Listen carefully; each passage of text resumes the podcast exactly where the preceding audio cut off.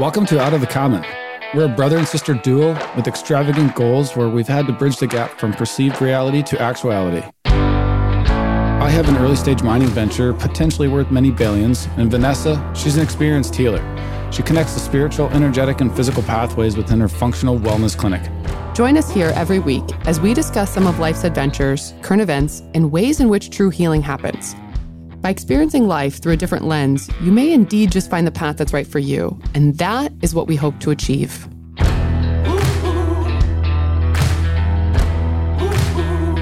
Psychedelics. The role of psychedelics in society has been taboo since the beginning of organized religion, with a hard hitting propaganda campaign ever since. But do psychedelics play a therapeutic role in healing? Joining us today is Ryan Heath, the owner of Shady Oak Hemp Farm, a fantastic individual with an amazing green thumb and a wide range of hallucinogenic experiences. Ryan, I'm going to let you kick this off at your own pace because I know you have some great information and uh, we'll jump in where we need to. All right. Well, thanks, Chris. Thanks, Vanessa. Thanks for having me on uh, the podcast. I guess a good place to start is to kind of look into um, how long have human beings been using psychedelics and what, what was the reasoning for it? So, you know, pre societal times when humans were basically nomadic and tribal, being that there was not one broad organized base of spiritual thinking, they all use different ways of trying to reach a higher power, be psychedelics, be meditation, be sweat lodges.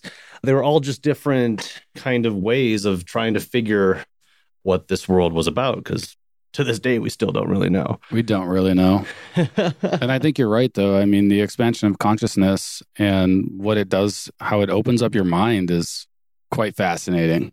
I mean, obviously there's bad experiences as well, but once you open that door, I don't think you can close it. It's like once you know, once you see, once you've read, you can't undo it. It's interesting you say that because Dr. Strassman, who got approved through the DEA to study DMT at University of New Mexico, he called it the spirit molecule, but he said everyone experienced what they needed to, not what they wanted to. I find that true. Yeah. That kind of goes along with the idea of how wrong it is to just lump bad drugs all together you know um are they bad though? I mean that's that's kind of what they're categorizing right? Well and that's that's definitely what they're trying to say and there are good and there's definitely bad ones out there. It's kind of the idea of what the user is looking for in the end. Are you trying to escape reality? That's like your general like heavily addictive substances where you're trying to just shut reality out. Opiates? Uh opiates um heroin. I mean, heroin's the big one right. for sure even alcohol really. You're, you know it's definitely a depressant and it's trying to kind of drown that out. Now the difference with a psychedelic is i mean life is in your face. You have to deal with what's happened. You your ego is just completely gone. You don't know where you are. You're super vulnerable and that's where you're not escaping reality. You have to get it's right in your face and you have to see it and kind of go whoa like you're seeing all the dissection of the blades of grass and the grains of wood and and your mind's thinking from different perspectives you know? You're looking at it's kind of like a lot of people have had the idea experience of hey i'm kind of seeing myself from outside of myself looking down going whoa i'm thinking about this from a whole new way.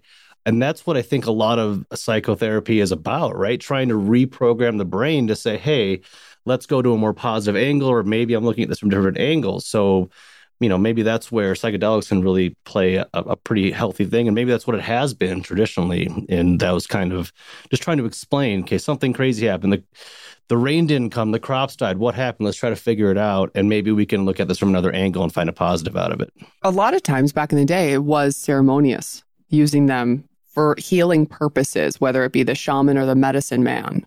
So, that being said, how did they start to become taboo? You mentioned that as religion organized, people looked at this from a kind of a negative perspective. Yeah. Uh, again, in small groups, people, the little groups had the ability to kind of make their own rules and decide what their society was worth. Once people start organizing and what really, which was basically the main religions, the Christian, the Judaism, the uh, Catholic, Islamic, yeah. Islamic religions that are all really based around pretty much the same book saying that this book, this way, explains everything that they were trying to find out with these shamanistic practices.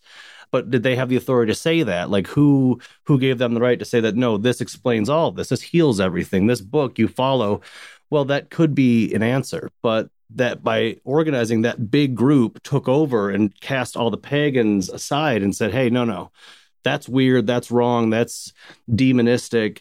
But it was really just based on they didn't understand the reasoning for what they were doing it for. I find that fascinating because uh, on a couple different levels. Number one, you have this organized religion, and yes, it's organized and it's a control group. However, we know that they did research. When I say they, I mean alphabet agency companies associated with the government. So we know they've done research for many years with LSD in particular, but it was like the war for not on mind control, but for mind control.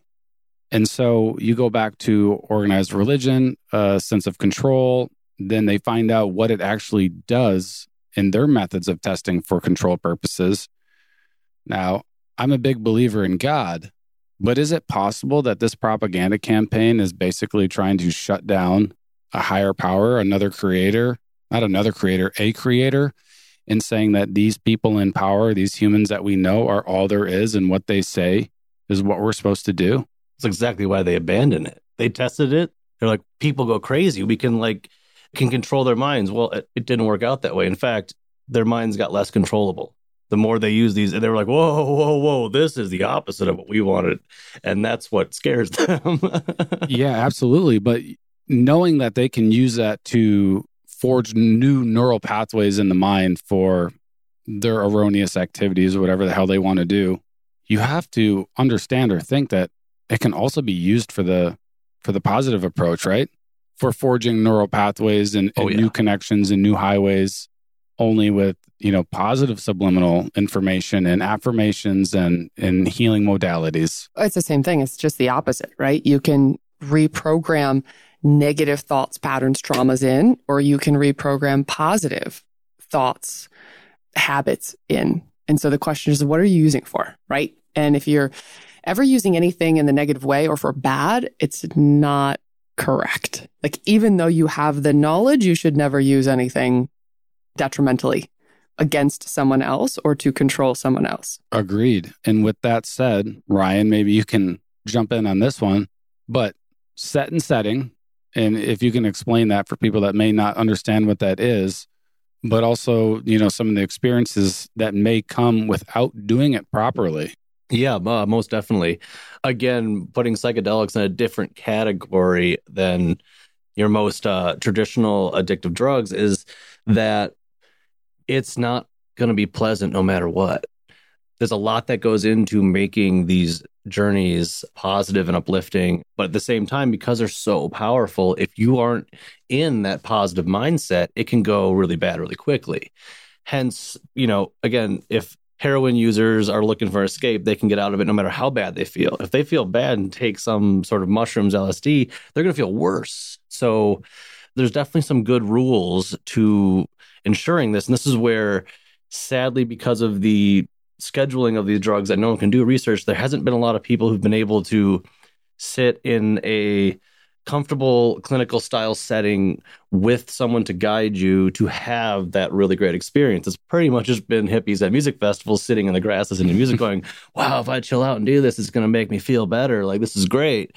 And that's where this idea of trying to open this up so we can actually look at this. Like, uh, you know, good setting, but mainly having a goal of what you want to experience out of it. That's not always the goal that you're going to get out of it. Right, but set an intention. But as long as you set an intention to try to figure something out, generally, like what they've said is like it comes to you, like uh, what that uh, doctor said about DMT, the spirit, you know, like that. It's not necessarily what you, what you want, but it's what you need at the time to figure out and click in your brain and go, whoa.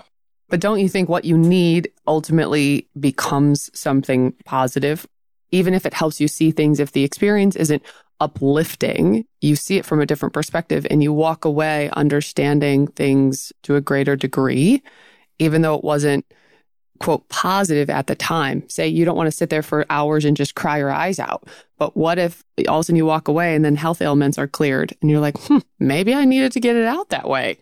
Yeah, no one said it was going to be easy, but you're right. Even a challenging experience with psychedelics can be and usually is very positive, I would say. Well, and, and it's not looking at it like a traditional modern day drug. It's not going to, you're going to take it, you're going to feel better. You're going to take this and maybe months, maybe a year down the road, something clicks. And that's that initial intention is going to come back to where even if that's not what you got out of the trip, it may come back to actually, oh, I did it. I didn't even know I was like trying to go that direction. I was following this one and ended up bringing me back and accomplishing my goal without me even realizing it. It's it's a much longer process because it's not a fix, it's not a band-aid. It's a complete lifestyle change of saying, "Hey, maybe I need to look at all of this just from a different angle." Does anyone truly love working out? I mean, some people do, right? I think for sure some people do. But I don't think people truly love working out. And it's the same thing with psychedelics. You think- you you like it, you love it, but again, it's not an addictive thing. And they've they've said that a long time or for a long time that it's not addictive because nobody wants to experience this on a daily basis like smoking weed or you know taking heroin or or even cocaine. Yeah, generally that's why you see very, you know, almost no sort of addiction numbers when it comes to any psychedelics. No one wants to get their ass kicked every other day. by looking opening up doors that have never been opened and seeing perceptions or points of view from a thousand different angles and when you're exhausted by the end of it. it is I mean, exhausting Just like, oh god, I just need to. I need to just sit and think about what happened to me. It's not like, oh, let's do that right again. Like, no, you're like, oh god, give me a second. I gotta figure out what's up and down and what colors are, and yeah. I think the whole point is to come back to reality to help you see reality from a different perspective, and that's what people are excited to do. Mhm. So they don't want to. They don't want to stay in that kind of trip mode. They want to use that to bring them back, and I think that's the difference. that is the difference you're right And I think what you were trying to get to at the beginning of this little of this part was, you know, it's all about your like what your intentions, what you're trying to do. There's a lot of fear that, oh well, I've heard someone has a bad trip, they go crazy. That is all dependent. That can all be controlled as long as that you know that that's what you're trying to do. You do it in a correct space, and you will never have a bad trip if you're in the right, you know, state of mind. the first time i had mushrooms i didn't think it was any different than weed and boy was i wrong i was highly mistaken But you were young too, correct? i was young but it doesn't matter they're they're serious I'm just pointing that out. so yeah yeah yeah You were young when this happened. I was young and I wasn't smart enough to understand exactly what it what it was, what they do. But I got my hands on some and we decided we were going to have a good time and it was the most miserable experience to this day of my life. Which did that deter you from trying it again? I never wanted to touch it again. I didn't want to see them. I didn't want anything to do with weed, nothing. And to me, those two items, obviously I know there's more like LSD and ketamine and so on, but those two items to me are natural. You know what I'm saying? Nobody put them here. So Yeah. I feel more comfortable on that front, especially with their healing properties and therapeutic properties. Because it's not man made. Correct. And that's just my opinion where I come from. But regardless, they're serious. And I didn't take it serious at the time. And I didn't have an intention because I didn't know anything about an intention. But that's a difference of using it recreationally for fun, as you were talking about the hippies at festivals, right? And then using it medicinally for some sort of purpose. Well, but that's I think we were coming down to is like that's the not awesome part about most people's first experiences with this stuff because there's such little education that anyone gives anyone other than it's just bad. Or try it. It's fun. yeah, Right? Like it's yeah, And and do you think there's do you think the education's there? It's just not publicized. Basically, do you think they're hiding it? Because come on, let's be honest, they've been researching this stuff for hundreds of years. yeah. They, I mean, it's a mushroom. It grows outside. Like mu- there's there's there's mushrooms that can kill. There's thousands of mushrooms that can kill you too. Like Yep. wh- what's the difference? I agree. mean, some are really healthy for you, and and it's. I mean, they know it, and that's why we're starting to see a large amount of. uh support for decriminalizing psilocybin, you know, from mushrooms uh, for psychiatric use. I mean, Denver, uh, I think Oregon, I think Oregon and Washington both. Oregon has made everything legal. That's right. Oregon just kind of went whatever. Crack. Amsterdam's it's been legal over there for years. Yep. And nobody seems to be going and getting drunk driving. And I, I, you know, I don't know the statistics. I don't really care. I'm not here for that because there's so many positive properties and experiences, even if it's all from personal experience, right? Because there's not a lot of research reports out on it. Well, and the big thing comes, why, why can't we just at least try? Why can't we just look at this and just see what the what, like in a, in a really good setting and let's do some studies? what's so wrong with that? Well, let's and be- that's where the that's where pharmaceutical companies come into the conversation. I, I, yeah, absolutely. And let's be honest, the pharmaceutical companies have taken all of these medicinal herbs and have manufactured them, synthesized them. Yeah, because Right? it- right. Well, a lot of it, or has tried to, or have taken a component of it and tried to, you know, synthesize it. Because you can't patent anything that's natural. You But- can't. Like chloroquine. That's right. a big one, right? HCQ, hydroxychloroquine. That's that's chloroquine. yeah, right, which is natural. You can't patent that. You No. can't make money. You know, the more research has been done on certain herbs than, say, the number one mineral in the body, magnesium, because there's no freaking money that goes into making magnesium because it's a natural substance. Mhm. So stuff shut down. So then, knowing what we know about the alphabet soup agencies and what happened in Vietnam and what they've been doing helping this fake ass war on drugs, this is a black market budget. I mean, there's more reasons, there's more agendas behind this besides, you know, what meets the eye. I just had a consult today with a with a guy. I didn't know he was in the army. It kind of came up later, but he said, "Could this go back to because all of a sudden congestive heart failure just quote randomly, and he almost died." He was like, well, "How did this come on?" You know, there's there's literally nothing in his blood work. No medical doctors in the area say, you know, we don't know. He's like, "Could it go back to the army and what I was jabbed with?" And I just laughed. I'm like, "Well, do you know what you were jabbed with?" He goes, "No." Every time I ask them, they tell me I don't need to know. so probably Right? I mean, we just don't we don't know what's going on. There is a big budget and they're they're testing stuff that we don't even know. It just doesn't get out until things want to get out. Hey, there's a, there's a reason why not one single poppy field has been destroyed in Afghanistan since Oh, we've been there. what do you mean, Ryan? we've protected that. Um, Oh, I guess you can't see that in the podcast. I shrugged. yeah, we sent people over there to protect the poppy fields. Crazy. which is what giving i think at the time it was 90% of the world's opium Yeah. something excessive And hey, I'm a capitalist, man. I'm all about it. Go make some money, but just tell us about it. if you're going to import a ton of heroin, like, shouldn't we get like a break on our taxes or something? yeah stop faking your, your uh, agenda of wmds Oh, this gets back to why in the United Nations this kind of war, even if we want to call it a war on psychedelics and certain drugs, happened because all of the nations that didn't have big pharmaceutical lobbying, they voted against kind of making them illegal. And everyone else who had big pharmaceutical lobbying said, nope, we need to make it illegal. Right then and there, it's like, is, is what's out there and being talked about what's best for us? Or is everything we read, is everything we can get our hands on exactly what we can be offered or not? And I think that's the whole point of this podcast is talk about what isn't readily available. I mean, we're living in a country that has, uh, we almost have 30 states with some sort of at least medicinal cannabis program, and the federal government still says it's like the most terrible thing in the world is a Schedule One drug. still schedule one Okay, what let's let's because they that. can't make money Because in the black market yeah. because but that was like the number one scheduled drug that goes all the way back to the 1800s. Why? Tell us what happened with marijuana and the whole cannabis industry. Everyone, I mean, a lot of people have seen like these uh, old medicine bottles and such that was like cough remedy, cannabis, like heroin, like this was all happening. It- yeah, cocaine was a great. I mean, it cleared your sinuses up really well, and yet actually, cocaine is still a Schedule Two because it has medicinal value. That's what Novocaine is at the dentist. It numbs your your mouth just like cocaine does. So that's why cocaine is considered better than cannabis in the eyes of the government, which is insane.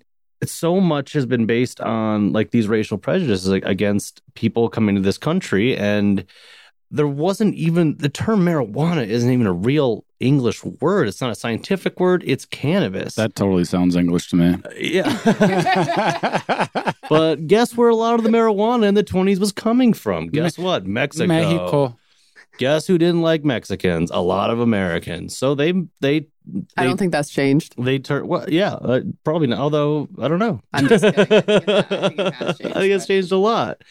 And then they created the Tax Stamp Act where you could possess marijuana, but you had to buy a tax stamp for it. But to get the tax stamp, you had to bring the marijuana to the place where you didn't have the stamp and they'd arrest you. So, like, it was just a way to just arrest a bunch of people who wanted to, like, who were using marijuana at the time that was mainly Mexicans. same thing happened on the West Coast with opium and, and, and Asians. It just was not that opium is a good thing, but it, it, it spread like wildfire just to like to be prejudiced against these certain communities because they were just used to it from their home countries. And then it came into, you know, obviously the money aspect of it, the pharmaceuticals. Well, Bush Senior, he did a good job of doing with NAFTA, which pretty much opened the borders wide up so they could just get their free flow of black tar heroin, cocaine, and marijuana through. Let's be honest, Americans yeah. have addictive personalities across the board. We consume a lot of drugs compared to the rest of the world. I mean, there's parts of Europe that consume a lot more, but uh, we are the only country, like one of the few countries in the world that have such the meth problem. I mean, most of Europe doesn't have a meth problem. Mm. That's just not something that, that they're like, what? Speaking of meth problem, just kidding. Not, not, not even close. not even close. We're we're gonna we're gonna switch gears here a second because you own Shady Oak Hemp Farm and you have a wide range of experience, not only hallucinogens, but growing and you know that that whole field and industry, which is very fascinating in and of itself, especially where we're going these days. But would you just tell everybody like how awesome your product is? Because we got some we got some good results here. And, and I say we, I mean Ryan, but he shared them with us. So I just want to throw it out there. sure. Yeah, we just uh, we had our first uh, season of uh, of growing hemp here in Wisconsin, and um, turned out really well. And actually, just got everything processed to, uh, the last couple of weeks into really nice full spectrum uh, CBD oil, and came in at uh, the second highest quality processing product they've done since they've opened. So uh, pretty proud of that. how, many, how, many, kilos was it supposed to net you originally, and what did it come back with? We were thinking about like 150, 100 and 120, 150, and we ended up with 220 kilograms of, of oil. So we almost doubled what we were expecting. Uh, because the the product was so concentrated, correct? Yeah, we uh, with the nutrients and stuff that we grew, we grew much more like growing THC cannabis versus trying to grow like more of a large crop. So by treating it that way, we got we just were able to up the CBD levels and in that case you use less land to farm the same and amount. More sustainable. Much more sustainable. Uh, you just have to like it's not throwing seeds in a field. You got to take care of every single one of those plants from beginning to end, including after the field. So it's a it's pretty exciting industry that's going on right now and exciting because I mean THC and is technically a psychoactive substance, although be it very mild, so it does fit in. it is it might be the first legal psychoactive substance someday here soon. well, at high high levels it becomes psychoactive, oh, right? Very much, very much, yeah. But now that we're on this topic real quick, before we switch back to why we started this podcast today, is uh indica or sativa? I'm all about the indica. And if you don't know, a very easy one is indica into couch, sativa, think of sunshine. Uh, getting, generally more getting work done on the farm, more awake and more sleepy. Yeah, sativas for the daytime, indicas for the night. Okay, favorite strain in the last year. It's uh, this pretty cool strain that apparently was bred for Willie Nelson. I know like a million people say that, but it was it's called Ingrid, and there's a seed company. There's one place out in Colorado I know that grows it, and it's just uh if you want to fall asleep real fast, if you have lots and lots of pain, this strain is the place to go. so it has some fantastically medicinal benefits. Very, very medicinal. Um, Fantastically. fantastic. That's Fantastically awesome. We're talking about psychedelics. All words. All words, words work. Words are nothing. They're just sounds. it's it's really about the energy behind them. The spoon does not exist. Anyone seen The Matrix? None of us are here. it's just a, a simulation. We are just vibrating so fast. All of that is true, you know. I know. Yes. we are here and we aren't here. and psychedelics didn't help me with that either. no psychedelics were done before this podcast. I tried, but they wouldn't let me. getting getting back to it, Vanessa, you, you have a pretty fascinating story. I think it's fascinating because I was scared shitless when you went to even talked about, thought about your journey, and I was scared for you. Thank you. But with that being said, thanks for all your support. Yes. Hey, I outwardly supported you. I, I, inwardly thought, oh shit. But explain that a little bit and why you did it, what your intentions were, what you got from it, so on and so forth, because this is part of your healing journey. Mm-hmm. And actually, this is interesting because the more I brought it up to people before I went and to other practitioners, naturopaths, osteopaths, medical doctors at these conferences I was at, and then after I went, the more I heard they had done it, they had looked into it, they support it, there's healing properties. And so, you kind of realize you're not alone or there's maybe a purpose to it. And What what is this item that you're speaking of? what did I do? Yeah. So I went to Peru and did ayahuasca. Okay. no, not only just Peru. You went by yourself. You did all the research. You got the books. I think I even got you a book for Christmas or something. You got me two books for Christmas and then you stole one back. You kept it to read. I think I read it while I was at your place and then you said, I'm keeping that. Fascinating. I don't remember. So, but this is a funny story because I don't have any experience with hallucinogens before this point. And just in kind of my journey and in my studying, I came across ayahuasca and it was used traditionally therapeutically for healing ceremonies, but also by shamans. And so I was looking into more, more holistic remedies, whether it was these old ancient cancer remedies back in the day, or whether it was the native medicine men and women, or if it was ayahuasca. And they connect ayahuasca into changes in civilization and like changes in art and changes in how people communicate. So that fascinated me. And I just did more research into it and understood that we make DMT. So ayahuasca is essentially a brew that you ingest, that you drink, that increases DMT in your body. But it's it's part leaf, right? Half of it's leaf from a tree and half of it's bark Yes, from a different tree. exactly. Correct? hmm And it tastes, most people think it tastes horrible. Bitter. It just tastes like any bitter tincture remedy. Oh, so oh, so you're used to that. Yeah, it tasted fine. Everyone's like, "Oh, this smells horrible. This is horrendous." And I don't know. I've drinking a lot of different different herbs and yeah, tincture, so it was fine. But when I started to look into this, I just something connected. I go, you know what? Someday I'm going to do that. I didn't know why, and I brought it up to you, and you're like, "There's no way I could ever do that." Just from reports you've heard. Just from my own experience, the hell with the reports. But but you hadn't experienced In it. mushrooms too. yeah, I just kind of put like tripping was not in your wheelhouse at the time. No, and I'm just going to add right now that I believe it's about 13 ish grams of mushrooms to your one shot of ayahuasca. And how many grams of mushrooms do people typically take on a trip? Your average dosing, you're gonna say about an eighth of an ounce, so three and a half grams would be like kind of like what you people would say would be like your start. Although some people, a lot of people start a lot smaller.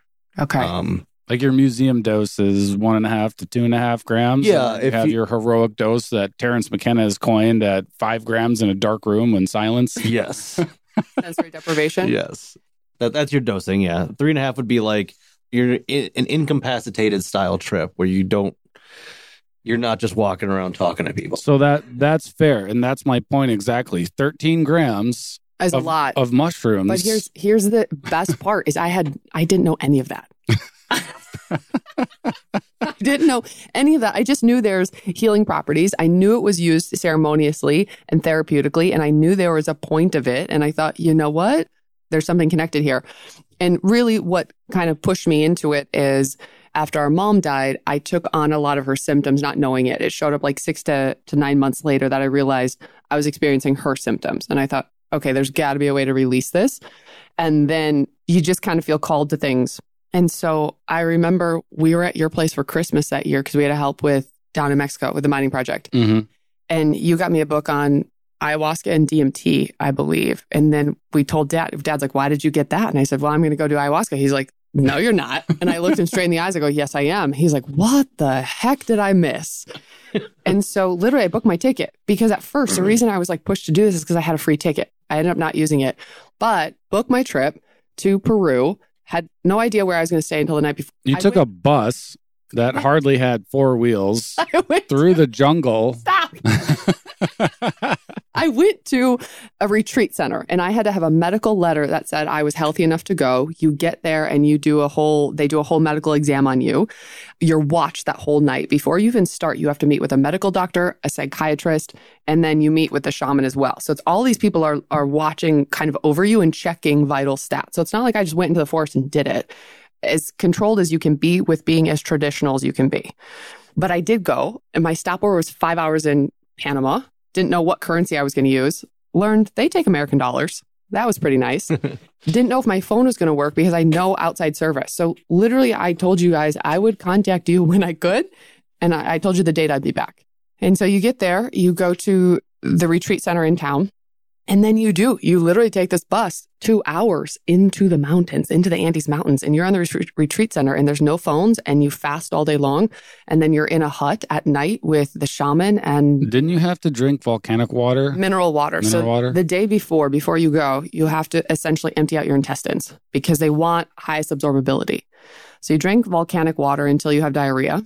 And then little did I know when I walked into this place, there are these like stations or doors and they're all in a row. And I'm like, oh, I wonder what that is. Those are all different toilets. So you pick one. Well, you're going to the bathroom for four hours. So no one else is going in there. So like that becomes your toilet. It doesn't have your name on it, but that is your toilet. And I'm going to interject here real quick because you said you didn't know some of this information going into it. Correct. My my research led me elsewhere, obviously, but the big point here is that when you told Dad about it, I mean, his jaw damn near hit the floor, and that right there is why I had a shitty experience the first time because he grew up with the whole propaganda campaign, and that is what he put on us. Even though he was a chiropractor and a holistic health practitioner, and very open to new things. Always. We were always doing new things in our house. correct. He was not open to this whatsoever. Not the hallucinogen part, and certainly not the weed. We didn't even get. We didn't even reach the level. That's a completely locked door. Yeah, Right. hundred percent. Not getting in, and that was a miserable fear that was projected onto me Mm. that I was unaware of. And I got to the point where I guess I knew that growing up, right? Because we would talk and I would talk to Mike about things too. But I just, at that point in time, I didn't care. It was like, whatever, this is my own journey. I got to do this. The fascinating thing is whenever I travel, I have all these different supplements for digestive issues because my whole life I've had digestive issues. And I left there not having ever having to take any of those supplements. I always have some sort of intestinal issue when I get back from a trip like that, Mexico, South America, wherever. None of that. The pain that showed up in my neck when I couldn't move my head, that was gone. Literally every gut issue I ever had was gone by the time I left. That's incredible. Amazing. And all of the energy I was carrying from mom, that the symptoms that got passed to me, all gone. Every single one of them after that experience. But throughout that time, we also had to do community service. So we worked at an orphanage. We also had to do healing ceremonies of releasing energy and different traumas. And, you know, there was actually an Andean priest there that would come up and he had this big, like, feather that went over his hand. And because after you drink ayahuasca, the whole point is to have an empty stomach. You drink it, you don't do anything for 30 minutes, then you chug water because you're forcing yourself essentially to puke. And that's when you absorb everything. You already absorbed it, you're trying to get the rest out of your gut. And so if you're puking, he comes up and he's like washing your back, if you will. And he didn't speak any, any English. And the next day I'm like, what were you doing? He goes, releasing negative spirits. And the first night I thought, uh, okay, what is this? Right? And Yeah. then- and then I saw it happen so much. I went, holy crap. And from my experiences, I was like, you're right. He's literally trying to keep that space because everyone's releasing their own gunk. He's trying to keep it clear so people can keep releasing it. It doesn't stop. So that's what you're talking about in terms of a trip and having an, a, a Well, and- and- quality experience. and kind of showing there that the difference between you know modern day medicine where it's like well this pill fixes this problem the ayahuasca didn't fix any of your stuff it fixed your mindset hmm Mhm. you went out and did community service you felt connected to a community your whole energy was positive and that helped heal you i mean it Right. wasn't the ayahuasca didn't just cure all your intestinal stuff it has nothing to do with it actually would have made your intestines worse as, as you just found out Right. You're able to see things from a different it's, different it's a perspective. So- completely different way of treating something. Right. That night I laughed, I cried, I experienced this, I experienced that. I had all these physical experiences, which was the release of all of the other things going on. Yeah. that you're holding on to emotionally or energetically or whatever was passed down Yeah. ancestrally. All of it. That's incredible. That's what I think is hard for some people to get their mind around is that no LSD isn't going to cure this. Ayahuasca isn't going to cure this. It's going to put you in a mindset to help you cure yourself. It's yeah, gonna- that's a very gonna- good point. And that's a totally different perspective than That's not modern medicine. not That's modern medicine, even going to a healthcare practitioner. So Chris and I talk about this a lot of you're going to someone to say, help me, heal me. right? Fix me. A lot of people say, you go to a chiropractor, oh, fix me. And it's like they're setting up the area, if you will, so your body can heal itself essentially. And that's what anyone in really the healing arts does. But a lot of times people with ego I was just going to say that. Think they're the ones fixing the people and that's not happening. You provide the space and maybe provide a something to help, right? That Move it along. And I don't know if you want to call it the victim mentality, but the people looking for help a lot of times will latch on. It gets bad. It crosses the line from getting help and, and knowing and understanding that you can do it yourself. You can take the reins.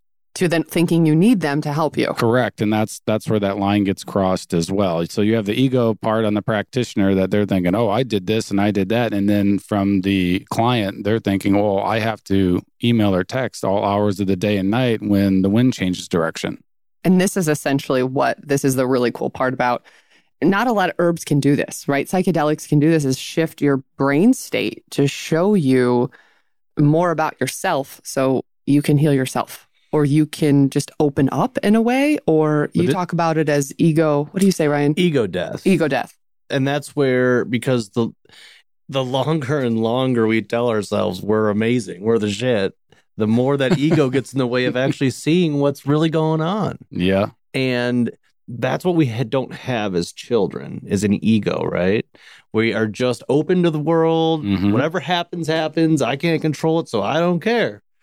And You uh, don't live in fear and you don't live under all of those or in all of those boxes that are put on you and you don't live and you live in wonder. So and you live in wonder because and then by living in wonder it means you want to learn, which keeps that brain your brain going. I mean, we've pretty much figured out. Well, there's been a lot of research. You know, like dementia, Alzheimer's. Well, people just when they stop using their brains when they get older because they don't go out and do anything, that helps that stuff happen. I mean, and as as adults, the longer we get into our basic everyday lives, we have our nine to five jobs. We go here, here, here. We have our same routine. We never change it.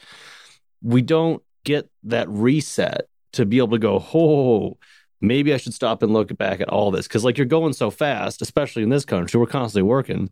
You never have time to take a second and go, whoa, maybe I should look at all this. You're right. It is definitely a reset. And that's why they call it the midlife crisis. I think it's all this gunk built up for years. It's not that you're 52 or 45 or whatever the hell the age is for this quote unquote midlife crisis that people go out and buy Corvettes or whatever they do. And they say, oh, he's having the midlife crisis. No, it's his life that just caught up to him.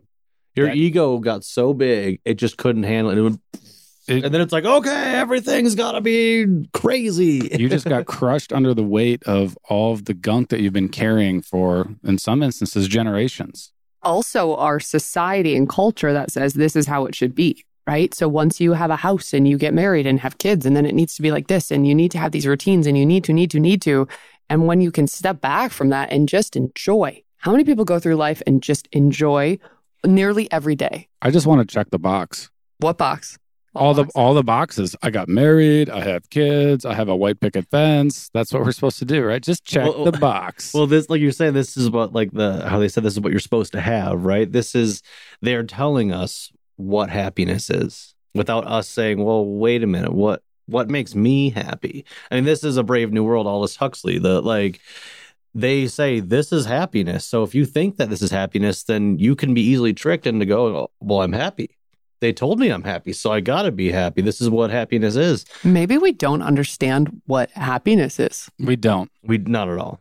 and it's exactly because of what I Ryan's saying. when when happiness is put in front of people or people experience it, they don't know it's happiness. You were just talking to someone the other day, and you said you don't, you can't find enjoyment. You don't even know what joy is. You take the fun out of everything. hmm I don't think maybe we know what happiness actually No, but I'll, is I'll- or feels like. I agree completely, and I'll tell you what, these hallucinogenics can definitely help you get there and figure it out because of all the things that we talked about. But even the last time that I did mushrooms, because I built up the courage to do it and I had this great plan. And again, I felt called to it or called back to it, even though I was but you very, were you were also trying to repattern. I was trying to repattern. There was a, there was So- some sort of purpose here. Yep, there's definitely it's part of my it was part of my journey and I had this grand idea that I was going to get an adjustment so my central nervous system is working properly.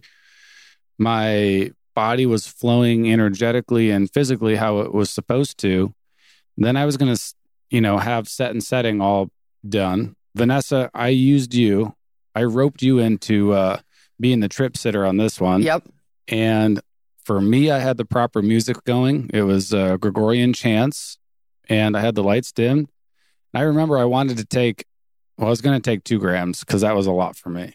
And I, I went to measure it out, and it was one and a half grams. And you said, nope, two grams. I'm like, oh, shit. Always. Never doubt yourself. but It's the worst decision you can make. but you're right. Because once you go on the roller coaster, you're better just strap in for the ride. Yeah.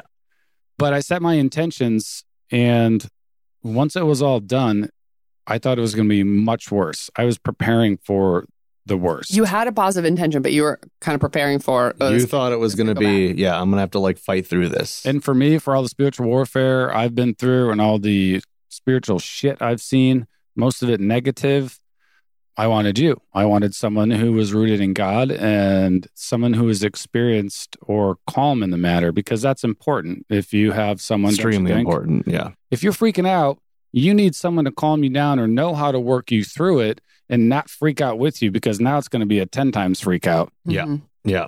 But it was so simple. It was emotional for me. It's supposed to be. Right. But like this part, this, I felt really good.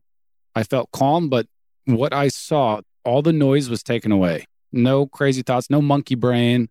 And it literally showed me the basic principle and foundation, and it was love and empathy. And it was so damn simple. But also, it was so clear to you. It was so clear and it made so much sense because of what I'd already been going through. But that was my last trip, if you will. And it wasn't as intense as I thought it was going to be. But it, like you said, Ryan, it's exactly what I needed, what I needed to connect dots with, what I needed to see from a different perception for the people that, some people that were close in my life that I all of a sudden saw or felt the empathy for that maybe I didn't prior to, or at least on the level that I should have. Mm-hmm. And it goes back to the having love for yourself and having love for others as well.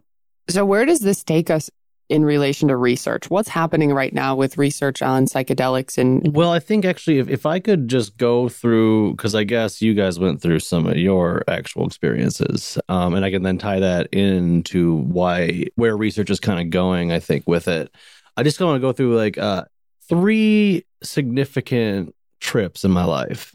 First one being like the first mushrooms that I didn't know what I was going to get into, um, but what it did was literally change my entire life middle school age, as with most kids, didn't know where I wanted to be, didn't know who I was in the world, didn't know where I fit in the social structure, you know, friends coming, going, going to bigger schools, this, this, and that.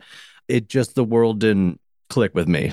I couldn't find joy or happiness. I couldn't seem to figure out what I what I was doing or why I was there, what was going on. So it was almost like a give up. I'm like, well, I guess drugs. Let's let's go to drugs. That's what you do when you give up, right? Well, thank God I found cannabis and then very quickly after mushrooms and was I mean, it's talking to my parents, they're like, what happened to you? You did a complete 180 in your life. You went from depressive, isolative to let's experience the world, let's get involved with stuff, let's be good, like let's something completely changed. And it literally was just like I came back out of my first trip and was like, wow, I got to look at the world a whole different way. I was looking at it wrong. The world's not against me. I can dominate this world and completely changed my life in just going, okay, I can always take a step back and reevaluate. That's something that I feel like, especially as you get older, is harder and harder to do. So that kind of started my journey on psychedelics. Kind of second one was is the kind of experience of being with somebody else who's also experiencing the same thing. So I got my kind of like we got some psychology stuff with like depression, anxiety. Out with my friend camping Canyonlands National Park, beautiful, out in the middle of nowhere, next to uh, you know a huge canyon, beautiful. We'll take a, a, a say I want to say four or five hits of LSD. Damn. Yeah.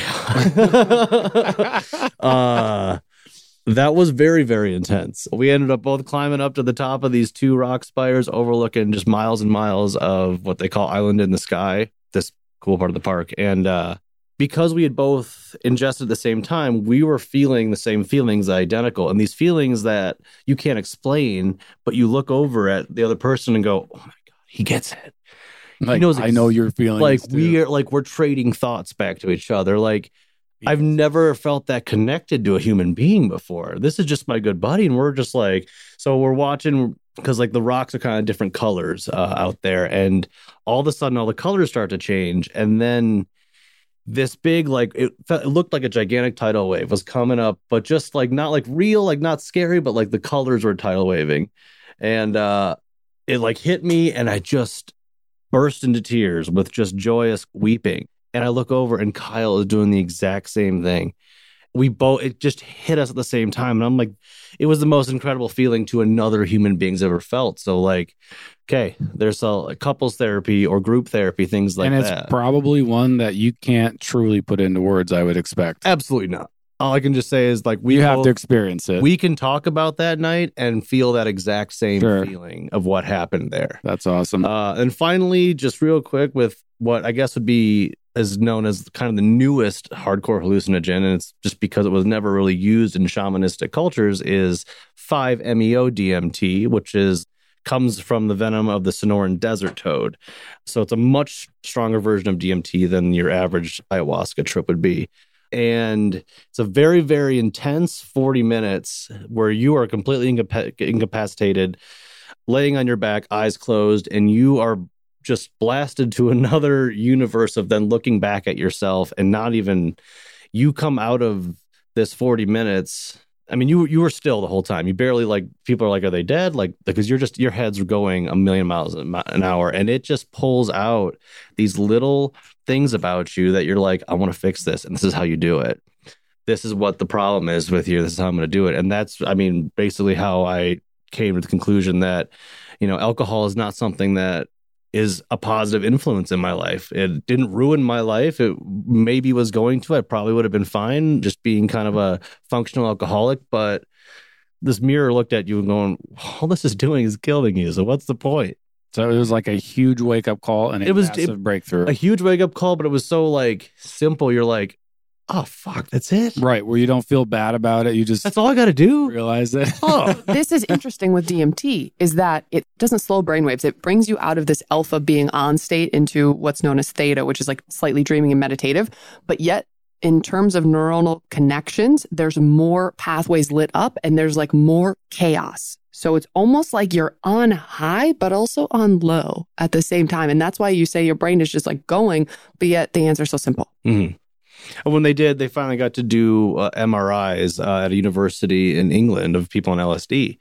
And they were like, you look like you're dreaming. Your brain is turned on that you're dreaming. Like these aren't supposed to be turned on when you're awake. And more of your brain is working at the same time. So, how is more of your brain working at the same time negative?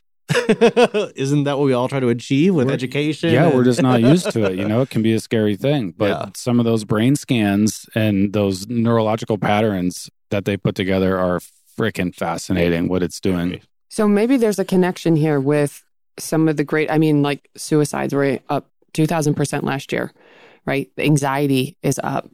There might be a connection with some of this research and brain capacity and healing patterns or getting out of bad habits with some of this. But yet a lot of it's still shut down. Yeah, because of, of a taboo that almost none of us care about anymore, but it's been so ingrained that we just go with it. Speaking of ingrained, you're absolutely right. But the Kremlin did back in the 60s did a study that was two months long and it was propaganda on the TV. And they realized after two months that people are so brainwashed that no matter what you tell them, they will not come out of it. So it only takes two months to Brainwash. to brainwash people or make them think something. Correct. And once they think that, they won't shift no matter what you do. Yes, it's extremely, extremely hard. And, Okay. and that goes back to what you were saying. As, as you get older, not only do we not have the life force energy to, you know, heal at the rate that we did when we were younger, we are so ingrained in these patterns. We're not, even, we're not even looking for a solution. We don't even know there's a problem. Ex- well, Well, there you go. Yeah. There you go. So trying to change at that age, whatever it may be, it gets a lot harder as the years go by. I have this idea of, of getting uh, reverting back to your childlike state. Again, zero ego, joy, vulnerable. And that is something I think as adults, we need to take responsibility and do that more often. I think our society, every society picks something to kind of, that's your release. That's where you kind of go back to your childlike state.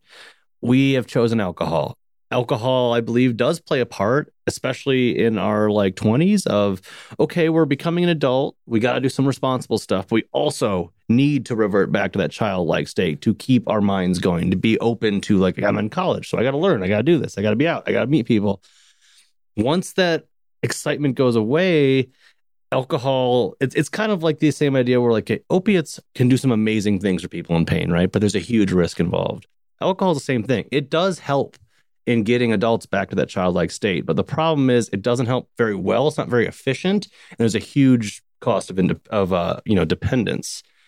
So that's where you go take an adult once a year, go and become vulnerable, go back to your childlike state, and you can repair the brainwashed part, right? You're you can you're a blank slate again. Now all that stuff that's been brainwashing you for that entire year is you can look at it from a different angle and go, whoa, maybe I don't believe this maybe I should make a different opinion on this. Maybe I should do this differently in my life. What if we just had fun? What if our release is just fun instead of like substances or food or TV or stuff? Well, it's just freaking had fun. It should be. And I think, you know, you mentioning Ryan about the childlike state, a lot of yogis like to say, you know, be like your inner child, but that's such a catchphrase. No one knows what the hell that means. But that's where I think like you do that trip and then subsequently from there, you're already over. You know what? I haven't just gone out in a field and walked around today. Those subsequent thoughts happen after it, and you are just having fun without a substance. Versus alcohol, you need it. It only works for about four hours. So you need to keep taking it. Whereas a psychedelic will give you like six months to a year. Ryan, you're really relief. enticing me here. You're you, are you are a good salesman for psychedelics. Yeah, no kidding. I, I do I do want to make this connection to Christianity real quick, and there's two connections. Number one, in Matthew 8 or 18, 1 through 5, anyways, it, it talks about the childlike state. Be more like a child to enter the kingdom in heaven. And it's referring to what you're talking about, which is we need to be more free. We need to be more open. We need more have fun, have more faith, less fear, right? But, you know, you also talked about the reset button and what this can do for you. And it's the renewal of the mind. It's not the band aid or the thing that cured you. And it's, it's allowing you to cure yourself. Exactly. So, you know, they always say that until you're renewed in Christ, you have to have a renewal of the mind. So you're not renewed until you have the renewal of the mind. And if you've been going on any sort of health journey, you know that the mind is super important. And that's where most of your holdups are.